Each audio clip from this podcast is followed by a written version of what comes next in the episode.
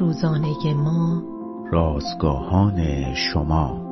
هیچ چیز قادر نیست همچون لمس عیسی ما را به حرکت وادارد. روز 27 از شماره 2 نان روزانه ما. لمس کریسمسی.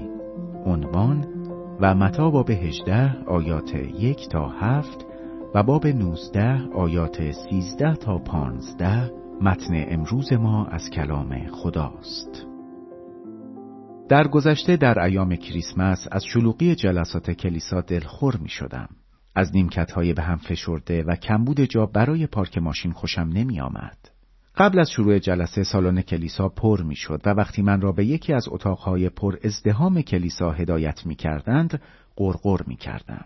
با خودم فکر می کردم که چرا کسانی که سالی یک بار فقط برای کریسمس به کلیسا می آیند در خانه نمی مانند.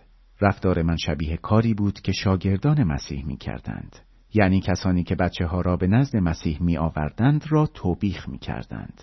به هر دلیلی شاگردان احتمالاً فکر می کردند که آنها حق ندارند آنجا باشند. ولی عیسی فرمود بگذارید بچه های کوچک پیش من آیند. سرانجام من نیز به این نتیجه رسیدم که وقتی کسی برای جشن تولد عیسی به این اجتماع آمده کار خوبی کرده است. چه برنامه کانون شادی باشد، چه جشن شمع افروزی یا کنسرتی از گروه سرایندگان، ما هرگز نمی‌دانیم که شخص چه موقع با مسیح روبرو خواهد شد.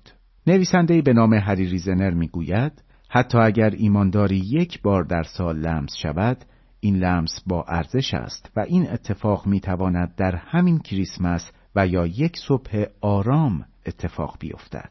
به نظر می‌رسد کریسمس یادآور کودکی همه ماست و عیسی به هر بچه‌ای خوش آمد می‌گوید.